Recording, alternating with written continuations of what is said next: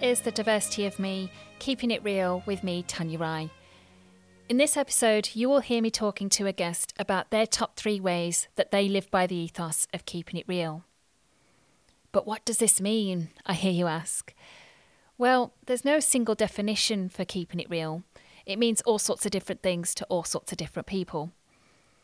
What I do hope you find from these episodes is that they are informative, that they are of benefit to you, and that you find some solace in the words that are being spoken. Gus Hurdle is of Caribbean heritage and was a professional footballer born in England and played for a number of English teams. He also represented Barbados at international level. Then he got into making telly, starting off as a researcher and presenter on the Disney Channel and moving between several different roles before exploring the world of freelancing. As a freelancer, he completed contracts as a unit manager, production manager, and line producer for a number of independent production companies, with stints at the BBC, Fox TV Studios, now owned by Disney, So Television, and Fremantle. Over the last three years or so, he has been working as head of production for Red Bull Media. His CV and credits are impressive. I was introduced to Gus via one of my previous guests, and she said, Google him and see what you think. So I Googled him, and my response was, Bloody hell, he's ace. Chuffed that he has agreed. Gus, welcome, and thank you very much for your willingness to share your top three Keeping It Reals with me over the ether. Good evening. Nice to be here. Thank you very much for having me. You're very welcome. So, before we kick off with your top three ways of keeping it real, I'd like to hear more about how you started working in the broadcast industry because you came via a very unconventional route, didn't you? Yeah, I played football. I, I played football for a living for eight years before I came into into television, um, and I won't say it exactly prepared me for the um, for the challenges, um, but but what it did teach me is is the, the work ethic. Um, so so it was yeah it was a really really interesting way into into into TV. And in terms of the work ethic, is that because of the of the training and and the schedules for training and all that kind of stuff that really came into play there for you? Yeah, it was just we we we trained really hard, and and the management, the way football is, and the way that the, the camaraderie is, is is that you you just have to work really hard, and you can't cheat playing football for a living because people, you know, it's it's people play with have to play with such passion, so having to run miles and miles and miles over in a game and and in in training um, and all of the work that you have to do in that you know, you're constantly competing. And so by the time I got to the world of TV, what I did have was that work ethic, working, you know, running four, five, six miles a day, you know, training for 90, two hours, 90 minutes or two hours.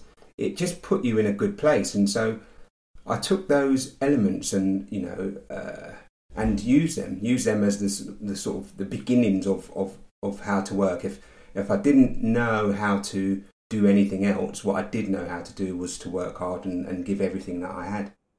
And would you say that it gave you a competitive edge, do you think? Uh, unbelievably so. Unbelievably so. Um, yeah, it's really it's really difficult to sort of really explain why you'd want to compete with people that you worked with in the world of television. Um, however, what you do want to do is is do a good job so that you're in a really you're you're best placed to get the next job because what you do understand is that you're only as good as the last job. So in in as much as if I didn't perform on a on a Saturday and I were to, I were to get dropped, um, you know that was a very realistic thing in in in uh, in football. Whereas you didn't, it's not so you wouldn't just get dropped if you made a mistake on a TV show, you know. So but but what that is that's that that being dropped element that not being up to scratch lives in you and you cannot afford for that to happen. And so you apply yourself in a, in a way that is is not necessarily understandable for someone that hasn't been through that process. Yeah, and I guess actually you could argue that going into the world of freelancing after you did your your first few jobs in telly set you up in that kind of mindset as well as in well I could be dropped at any time if I ruin this gig. Absolutely. I mean I was I was prepared in a way that anybody that I had work, was working with at the time or work with now would just wouldn't be able to understand. You know, you could come in tomorrow. You know, I could go from a football perspective. I, if I went in to work tomorrow, somebody could be gone. Somebody new could be there, and that person that arrived could be in your position. You know, or be able to play in your position, and you were constantly having to fight because you you, ne- you, ne- you never knew. I mean, towards the end of my career, I, there was a time when a centre forward was playing in front of me at right back because the manager preferred him to me. That was while it was very difficult and upsetting for me, that that was the norm in what in what we did. And so, you know, so in, in an everyday training session, you'd be working your hardest to try and outperform him to show the manager that he'd made a mistake. Yeah. And what was it that lured you into the world of television? What what made you think, right, that's a career that I'm going to transition to now? Yeah, that that was really interesting that I, I, at the time I couldn't put my finger on what it was I was going to do. Uh, I had no idea.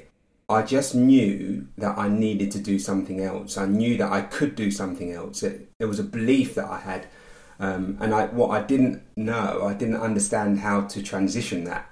So what I did was try to uh, enhance my skills by doing uh, uh some computer training courses um, and I and I did one particular course, which was Excel training, and the the guy that ran the course from the union, um, he sort of said to me, "What do you want to do?" And I said, "Oh, I think I might want to try some TV. You know, I'm not really sure."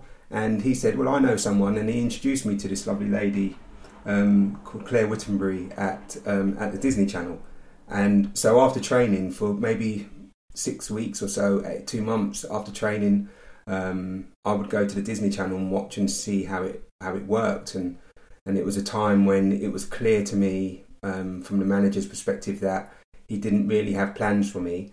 Um, we were close to the end of the season, uh, and I had big decisions to make. But sort of six to eight weeks there doing doing that uh, opened a door for me, and and um, and the rest was history. To be honest. Brilliant. It sounds like you are very resilient, and I'm sure it probably was very disappointing at the time to have to make that decision of, right, football isn't going to be the career for me. However, I guess with telly, it is quite glamorous, although I guess in, in, in terms of production management side of things, maybe not so glamorous because you're thinking about the logistics and organising and helping to bring the glamour to the screens in a way. Yeah, yeah. I mean, it's quite funny. Is is is there glamour in TV? There is glamour in TV because of because of the things that you get to do and the places you get to be and the people you get to be with um, or work for. It's it's really interesting. But um, no, I wasn't going to play football in the Caribbean or to play football in America or to play football in any of the other countries that I've been to. Um, and I did have to carry my own passport once I got into television. um, I didn't, uh, you know, I do have to remember to print my tickets out. Uh, you know, it's a yes, it's a very different different space, but um, many of the of the skills or, or, a number of the skills, let's say, are transferable and and you know the, the like I've, I've previously said just the, the thing to work hard the desire the, the passion you know I was able to apply a, a passion that maybe I hadn't quite um, found when I was playing football um, but you know now I'm doing something that I absolutely love and um, and you know sometimes I'm able to go to places which in their own right have their own element of glamour. Although I'm looking after a team of people to execute the content or the program that we're trying to make. So it's it's many of the same things, but just in a slightly slightly different capacity. Well, it's brilliant to hear that you're doing something that gives you so much passion. And I no doubt we'll hear more about your career as we're talking through your Keeping It Reals. Why don't we talk about your first one, which you said to me was understanding and living by the values set by my mother. They are my guiding light through my life.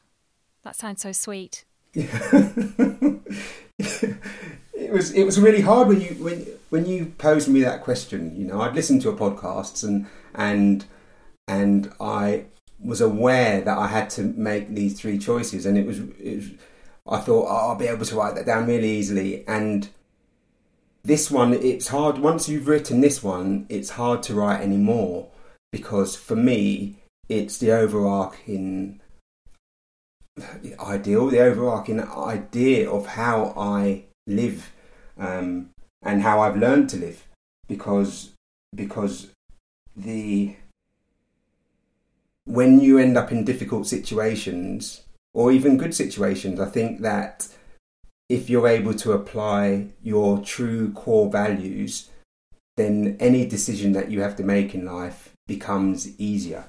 Even if you have a difficult experience, I think that if you stay true to yourself, um, you can answer any you can answer anything any question that anybody or you ask of yourself you know and and in the last few years two three four years maybe i've really understood that. And and this this this year's been a tricky year because there have been some personal issues and um um and the, the BLM stuff you know as that came to to light it just it all just absolutely hit home. And uh, and I did, you know, I realised that it was a thing that was there, um, and the BLM stuff really helped tune in what my decision process was whenever I came up against an obstacle, and so and so that's my number one. And what what kind of values did your mom instill in you? What were the kind of the things that you would hear time and time again? Because I'm really interested because I, th- I, I think from conversations I've had with other black people that the the parenting style between black and South Asians is quite similar. Um, I'm, I'm, that's a sweeping statement, so uh, I, I realise that that's not the case for everyone. But I just I'm intrigued t- to know what it what were the kind of things your mum was saying and how how she would apply them yeah, well, listen, I, am I'm, I'm wondering if you if you took as many licks as I did as a child, a few clips around the around the ear holes. Um, it was, I mean, look, it, you know, there was this thing of treating people, treating people like you'd want to be treated yourself. Um, uh, you know, don't leave. I mean, just silly things that you don't really realise. You know, wash up the dishes after yourself. Don't leave the wet towel on the floor I mean, it was just a barrage of stuff of not to do's. And at the time, they were just painful. You know, it was like, oh, why is she going on at me? Wash the dishes, you know, iron your school shirts, wash your school shirts. You know, I remember being coming home on a Friday Friday night, and the ritual was get all those school shirts off, get them in, get them in the bath. We had a we had a juking board. I don't know if, if your listeners know what those are, and especially um, the younger ones. But you know, I used to wash my school shirts by hand on on a board that I would rub up and down, and and at the beginning that was just a nightmare, you know, because we didn't have a washing machine, and so that was real, you know, a real kind of base thing to learn. You know, ironing my own shirts was really important. I was doing that by the time I was eleven or twelve. Um, you know, washing the dishes. I remember I would come home from um, an evening of, of football, and the rota was the rota. There was no compromising whose turn it was to wash up. The fact I got got in at ten o'clock at night was neither here nor there. You know, I couldn't shortcut that by going to sleep sneakily and then trying to do that in the morning before I went to school. You know, my mum said wash the dishes at night, and so she was just uncompromising, unwavering, um, but but not cruel. You know, definitely trying to instill something and and actually of, of a, a, single mother of four you know all of us were sort of 18 months two years apart her job was to make sure that we all knew what we had to do um, and when we had to do it, and, and there was no compromising. And while sometimes I think that was at the time, I certainly thought it was harsh. Now, as a grown man with children of my own, I just I see that as as real guidance, you know, um, and understand that my position as a pa- as a parent is to instill one to instill values in my children, but two to ensure that they have all of the tools that they need to leave the home. And it's slightly animalistic that you know, but if if you're if you're a tiger or any animal, if your child can't fend for itself, it's not going to make it, you know. And and that's kind of how I, albeit quite primitive and basic, that's how I see it. If my young girl doesn't know how to deal with, um, you know, men or deal with, uh, you know, cooking for herself or cleaning, then the only person I should be looking at is myself. Yeah, and it's that it's that work ethic as well. From the sounds of it, that's that's driven you from from your from the values that your mother had set you. So it seems like it's all kind of that hard work ethic, not only from football, but also from your mother and, and giving you the, the skills and the tools to basically survive. Absolutely, and I and I, I often, growing up when I was, when I was doing my apprenticeship and the way that that, that um, the manager used to run us, I often think that you know having to do the miles and miles that we did on a daily level that was easier for sure than dealing with my mum on the warpath because the dishes hadn't been washed properly. yeah, yeah, yeah. Do you know what I was? Um, I was listening to Lenny Henry's chat with Louis Theroux. So Louis Theroux launched a podcast earlier on in lockdown called Grounded, and he he featured Lenny Henry, and it was it was really interesting to hear how impactful his mom was on his life as well. And a very similar thing to what you're saying there about your mom, that whole kind of, you know, you're gonna you're gonna do whatever's been set by this rota and and putting a process in place where instilling responsibility in her children was the at the at the forefront of everything that she was doing and I thought that was really really interesting. And I wonder whether that's a style, a parenting style that is consistent throughout black culture.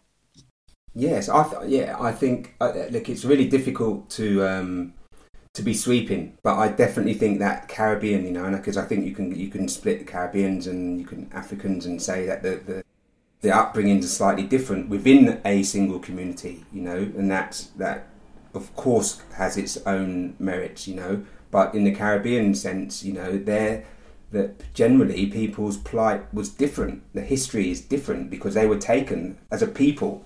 They were taken and plonked somewhere else, and right, you you now need to have, navigate this world, you know. Um, and so that you know, I mean, really simple things like do you chastise your child?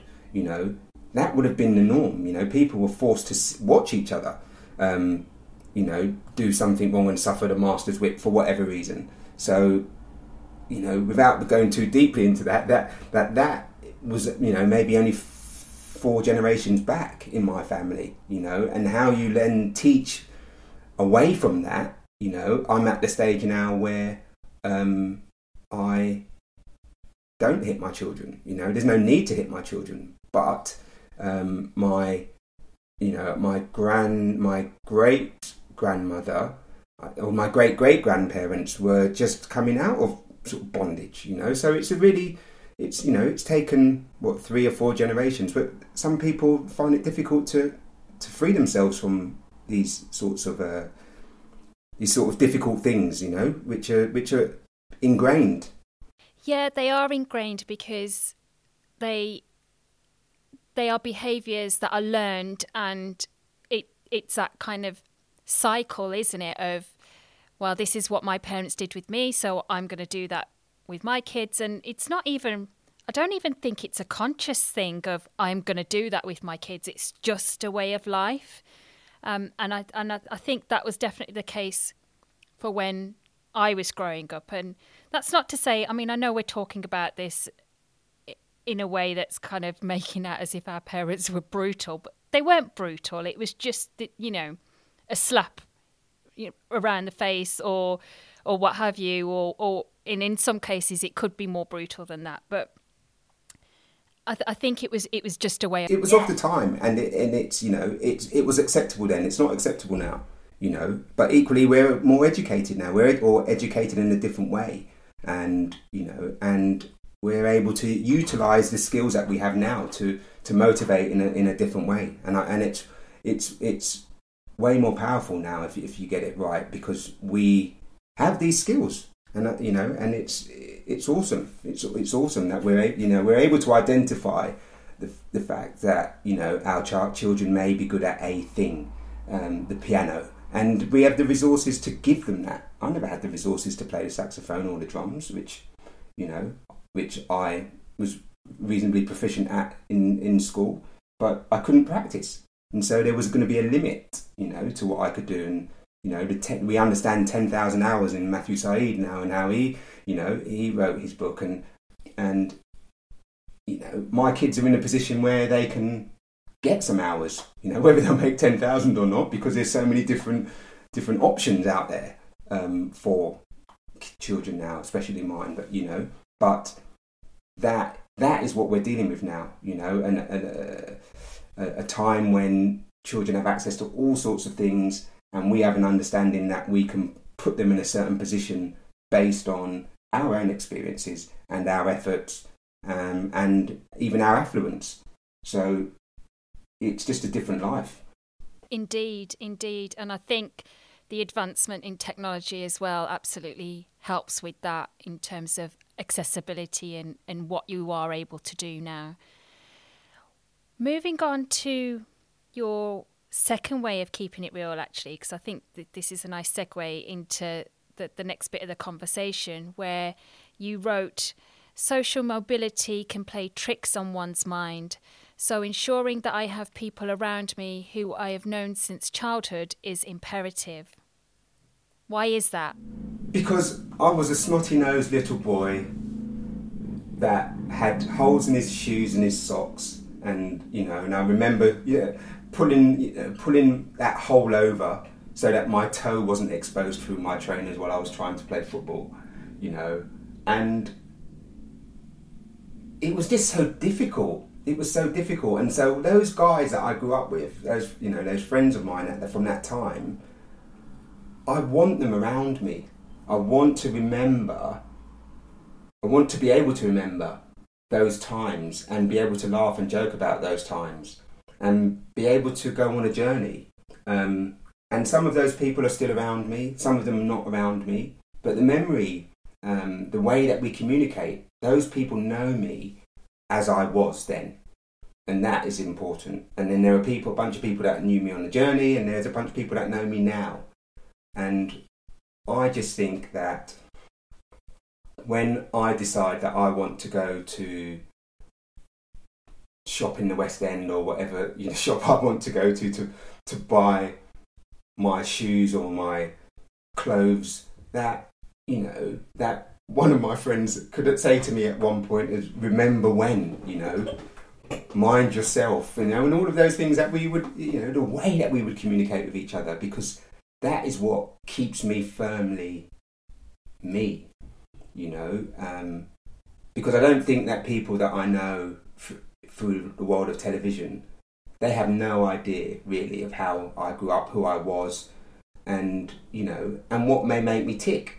And the strange thing about that is is is uh, that I want, you know, I constantly want to be reminded, and that might be a, a, an issue for me. But I, I don't want to forget where I came from, and having those people around me, being able to look over my shoulder and see a, a familiar face.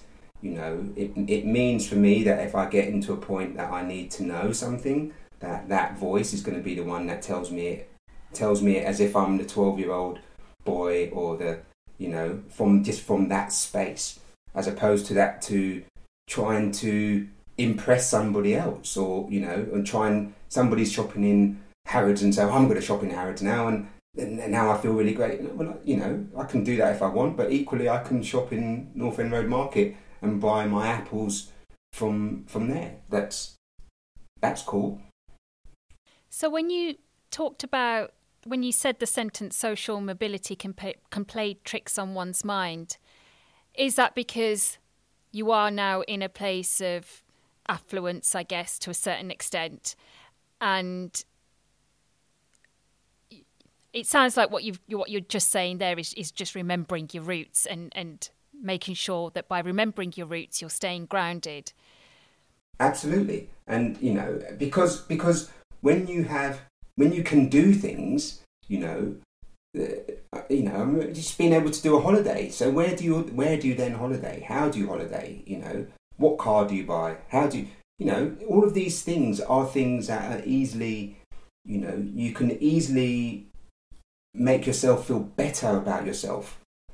But I don't think that I don't think that necessarily I am. You know, if I'm living at the top, at the, the limit of my means, then all I'm doing for myself really is is trying to paint a picture of how I want somebody to see me, how I want other people in the world to see me. And I don't need to impress the world. You know, I just need to do what's true to me, back to the core values. You know, um, which is which is why that's the, the overarching arching, arching idea. You know, which where you know if I if I've got ten thousand to buy a car, do I then buy a car for nine thousand nine hundred ninety nine? You know, that's that's a different. What would my mum say? And I and I you know I know she'd say, why mind yourself." You know, don't forget tomorrow then make sure that you've got something for tomorrow. And so, you know, you may buy a car for six and keep four.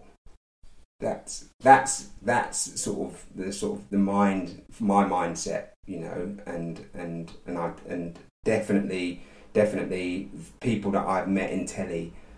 There is not one person that I've met in telly that is from where I'm from you know and and and so you know so it's easy it's easy for me to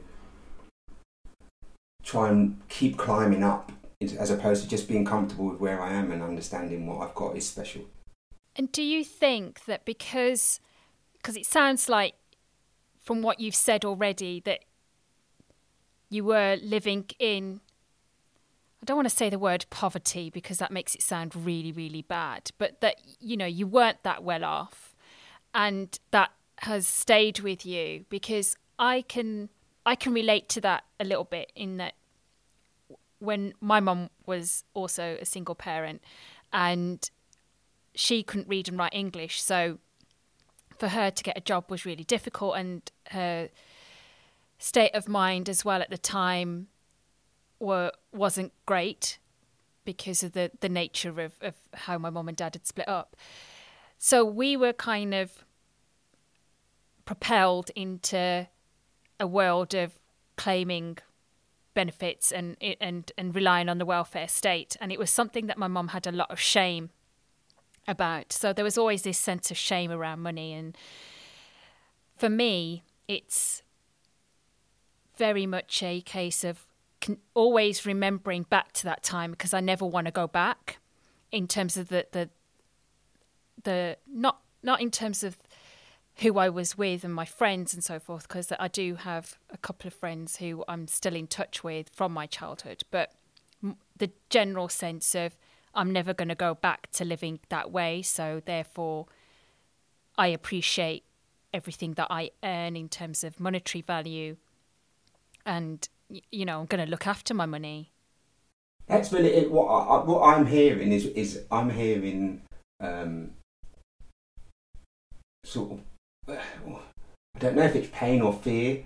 And what I would say is that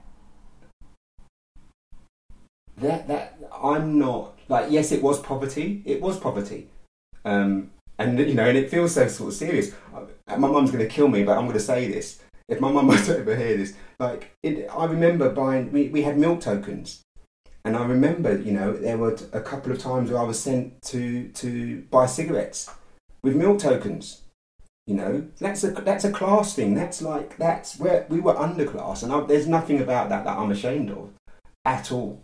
I and and while I do, I don't think that I'm ever going to go back to that spot. I don't fear going back there at all. I've done that, and I think that that's the strength. I think that's the comfort levels that you know that you understand what it's like to be difficult in a difficult situation and and um, and it doesn't it doesn't scare me. I, I remember I, in my football days, I, I we went to uh, we went out we went night clubbing in Leeds, and I, I, was with a friend of mine, and we had to share a room, which in its in, in itself was a difficult thing to do. You know, two football players in one room. I mean, it, uh, it's it's ridiculous. Why aren't there more rooms in the hotel? But it was the only room we shared it. We got in the room and there was a double bed, and it was it was hilarious because he bought the, he bought the room, he paid for the room, and he said and he brought me on the on the trip for you know for the laugh and and he said, I'm not sleeping on the on the floor. We're gonna have to get we're gonna have to get sort something out. And there were no rooms in the hotel, and I said to him, It's fine. I'm gonna I'll sleep on the floor. And he said to me, You can't sleep on the floor. And I said, Why not? I slept. I spent half my childhood on the floor. So all immediately, you know, we had come from a similar place, you know, but he made it. You know, he was there. He's not sleeping on the floor, and I and I and I. I see that as a as a as a challenge. I go, well, it's there's no problem there. I sleep on the floor, you know, and so I mean, I I feel like I can't lose. I feel like I can never lose because because I've experienced all of the things that there are to experience. You know, a lot or not all of the lots of things to experience, and and you put that in your bank. You put it in your mental bank, and you and you and you move on. So it's cool. It's like there's so many of those sort of little stories that you know one might listen to, and it might sound morbid, but I absolutely love it, and it, and it just and it's what separates me from somebody else, I believe. Yeah, I think so too. And actually, it's a really interesting mindset that you have around around that. And I, I get I get what you're saying to me in response to what I said around the whole fear thing. And yeah, you know, it it, it absolutely is for me. And it it's not that I'm afraid to sleep on the floor or or you know, in, in terms of that kind of example that you've given. I, I think it's more around the freedom and independence that money can give you money isn't everything and money can't give you happiness and it can't buy you happiness. But it it can give you freedom and independence in a way that can instill confidence in you as a person. And and I think that's what's important for me and especially being a woman as well I guess. And I think that's that's that's why I've asked that question in that way yeah, no, let's. Uh, everybody's stories are unique, and, and we all have our own way of, of dealing with with any issues that come our way. You know, and it's and that's really important. It's really important that you share, that everybody shares, and and we learn and build from each other. Um, but, but as long as long as as long as there's an outcome that you you know be, because the fears whatever they are and we all have them you know. I've had them you know in recently. As long as we find a place to be able to stare them in the, in the face and and move forward from them as opposed to walk towards a problem as opposed to running away from it there's there's the real growth and the real learning. And and I, and I guess with any scenario that I have that's what I want to be able to do you know, I want to feel like there's a, an issue there, something that really worries me, something that I'm feeling uncomfortable about, and walk towards it, not necessarily having answers, and feeling comfort that I have an answer. And the thing that we go back to the beginning thing, the values that my mum set me, I genuinely believe that that will see me, all the bits that she said, all the bits that she did, good and bad, have set me on a path, and therefore I can deal with you know, in in the darkness, any any any fear that I have is I can deal with it because I've got those, you know, all of those values that she gave me. I think that kind of moves us nicely on to your third way of keeping it real, which you wrote to me was work as hard as I can, The system, as I understand it, requires me to work twice as hard as my white counterparts in order to professionally move forward. Yeah, that's yeah, that's um, it's really interesting. That it's really really interesting because I find that that's what I've had to do, um, and I think about my children, um, and I don't know what it means for you as a female, but there are so many sort of subsections to any group, and I feel like my daughter won't necessarily need to think like that or as that it won't be as poignant to her as it will be for my son because I think that young black men or males have a, a slightly more difficult time. I think that young my children are mixed heritage, so um, I think that my my son will always be seen as that little black boy, regardless of his his his mixture. So um, so therefore, he will be seen as you know, if he grows to be beyond six foot, which I'm sure he will, he'll be seen how I believe the world saw me, and um, and that that meant it was a neg- it was negatively, and therefore I have to work twice as hard to be seen. I have to work twice as hard to be heard. I have to work twice as hard to be um, understood um, and believed in. You know, and there were people in my life like my my Sunday football coach who saw me and understood me um, and never saw anything else, just the person that I was.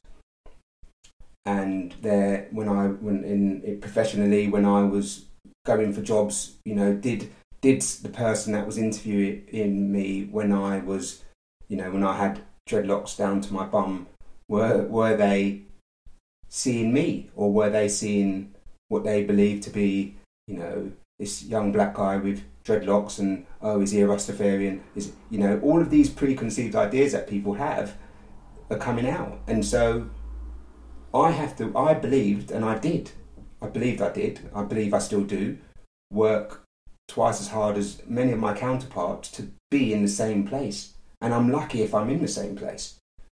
Yeah, it's um, it's a conversation that I've heard countless times now through doing this podcast, and I'm still very early days in the podcast in terms of people I've spoken to, but it's it's a recurring theme with with many of the the guests I've spoken to, and I I can I can understand it from a woman's perspective in terms of that kind of that working that little bit harder.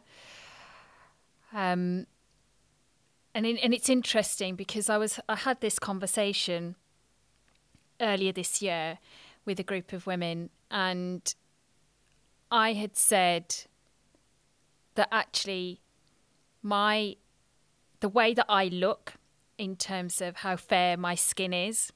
I'm I, I'm British Indian, but I do have fair skin, and I'm not mixed race. I'm I'm I'm full Indian, and the thing is, I have a Western name, a, Western forename, and and that my surname is pronounced Rye.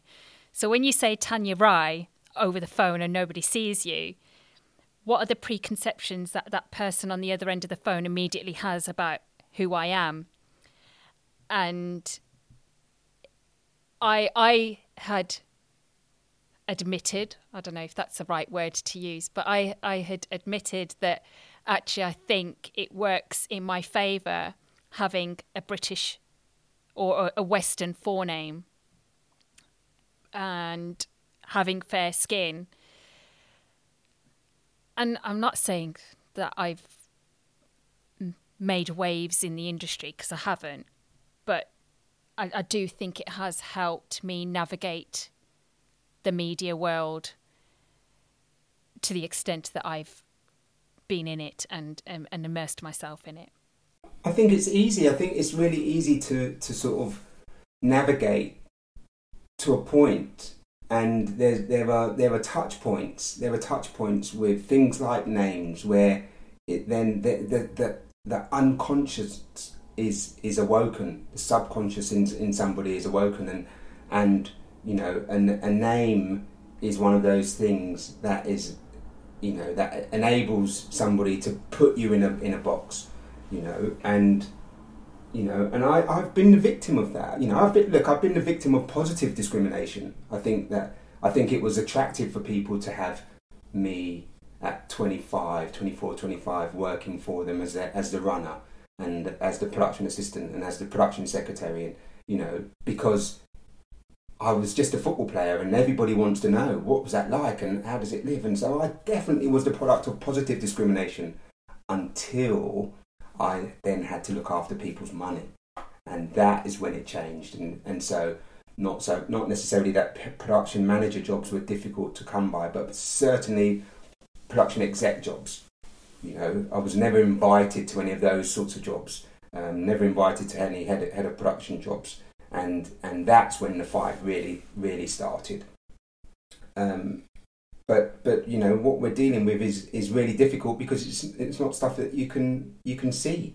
Um, you you know you have to feel it and understand it and be the victim of it a number of times before you can understand how it works.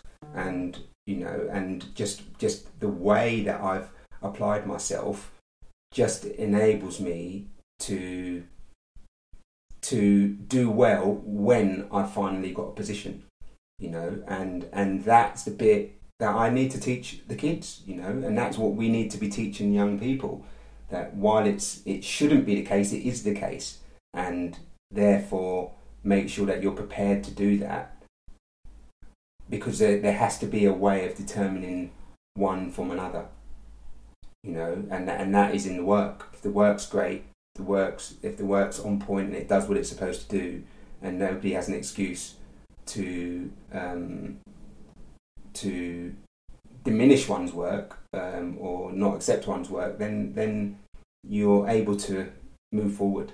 That's the thing isn't it? That work does actually speak for itself. And when I was looking through your history in terms of career and and what you've been able to do and, and the the kind of contracts you've moved from, it it appears that you have been able to navigate that really well despite the fact that you've had to work that extra bit harder.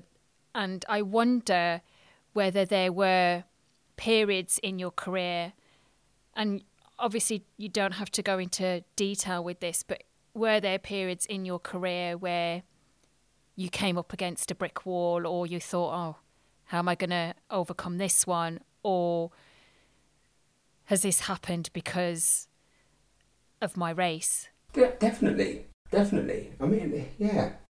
I mean, it's it's really difficult. I, um, I set a, I helped set a business up, and uh, and was doing a good job, and a new partner came in and deemed me surplus to requirements, you know, and and I had to, you know, and I had to move on. But when I when he came in, I could feel the shift.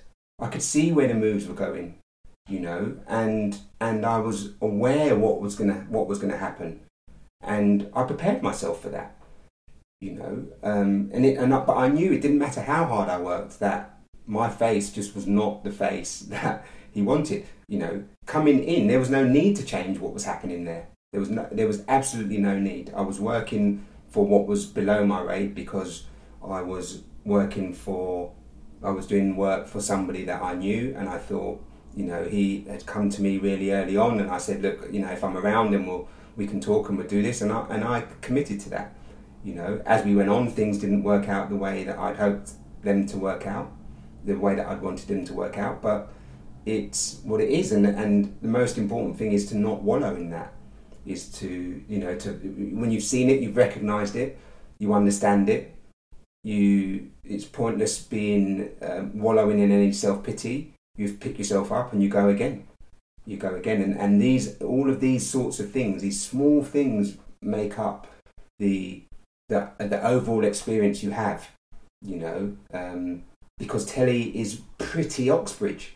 You know, I know people talk about the BBC as Oxbridge, but I came into a world where everybody had degrees, and I was the, I was the least educated out of everybody that I worked with, and felt that for years, felt that for way over ten years, and had to find a comfort level, you know, which may have taken me, you know, a, a bit more than ten years to actually feel comfortable with, and now I'm totally comfortable with that, you know. But I now, know, you know, I'm comfortable with that because of because I understand what the value set is. That actually the piece, the piece of paper doesn't determine who you are. You can still you can have that piece of paper and still be and still not be a very nice person, you know, or still not be very good, or still not be very open minded. And it's it's those bits, you know, it's those bits that actually make the person and, and make the value. So um, so that's you know that's why it's it's it's really important to, to, to work hard and and and and to have the experiences one by one really feel the emotion feel the the understand make sure you understand what is actually happening when any decisions are made about you as an individual and and that way you can stay on top of on top of what people are thinking well, it seems like you are trusted now because you've been head of production at Red Bull Media for quite some time. And what what has that been like? What what's what's the transition been like over lockdown? I, am quite interested to to hear more about that as well.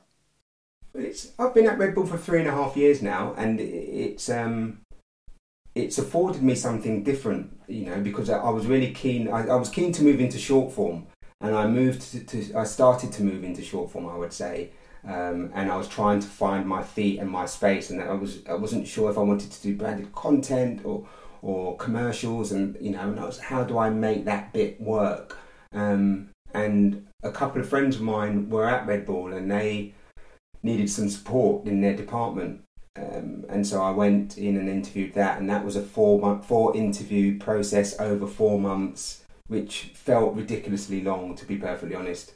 Um, uh, and we did have that, we did speak about that. Um, but I got the job, and and I've worked as hard as I can work. And, and I was really keen to learn how the corporate space works because it's very different to the to the um, to the commercial to the uh, freelance space. You know, I'm working with people that have been in the business for ten years plus, um, and you know, and there's a way of doing things. And what I do is try to I try to remember. I don't I don't believe that I'm an untouchable. You know, I work as if I'm a freelancer still to this day, and I enjoy working that way. Um, I know, I know I'm not, and I, you know, but but it's really important to me to to not feel that those comfort levels because I don't believe I do my best work if I feel comfortable. So so my thing for me as a person is always pushing forward, always trying to be better. How you know are there different ways of doing things? Are there different companies? Who should I be speaking to? What you know? Am I am I growing? Am I growing? Who there can teach me? You know, and and when does my learning stop? And you know, and I do not want it to stop. And and I want people to be. I want people to to be cha- to be challenging me, and that might be somebody three or four levels below saying, "Can you help me with this?" you know, uh, what do you know about that? And uh, you know, that could be somebody just writing in as as they do cold and saying, "Oh, I would love to work for Red Bull. The stuff you do is amazing," you know, and and uh, you know, going back to the values. And uh, I remember, I, I as a football player wrote to ninety two league clubs at one point when I was unemployed, and two came back to me, and so I remember how that felt. That just a non-response, and so for me, it's really important that if somebody emails me, um, that I try my best and invariably always go back to responding to them in one way or another. Sometimes it's just a quick phone call to say, listen, I've read your email, I see what you want, I can't help you, we can't help you, we don't work in that way, we don't have that. Um, but thanks for, for calling. Maybe you should try this company and this company and this company. Now, if I was 22, 23 and I'd written to Red Bull, and somebody from the company rings me back, even to say no thank you, that's powerful. You know, that's powerful. And that's what, you know, sometimes that's what I can bring. That's what I can give somebody. That's what somebody can walk away from and say, you know, Mum, I wrote to Red Bull and they called me back and they said this and they said that and you know, this really nice guy, and and it just gives them that little thing and just responding even three lines back in an email to just say, listen, we're not looking for that role at this time, or we're not making stuff internally. It goes to our partners, but these are three or four different companies that we work with. Go and try them.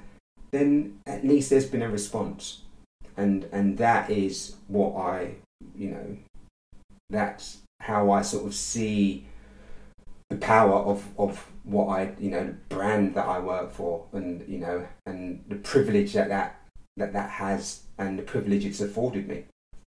That's brilliant to hear, and I, and I think it's great that you've taken the time out to do that for someone else. Um, in terms of you know giving them that feedback, even if it's a no.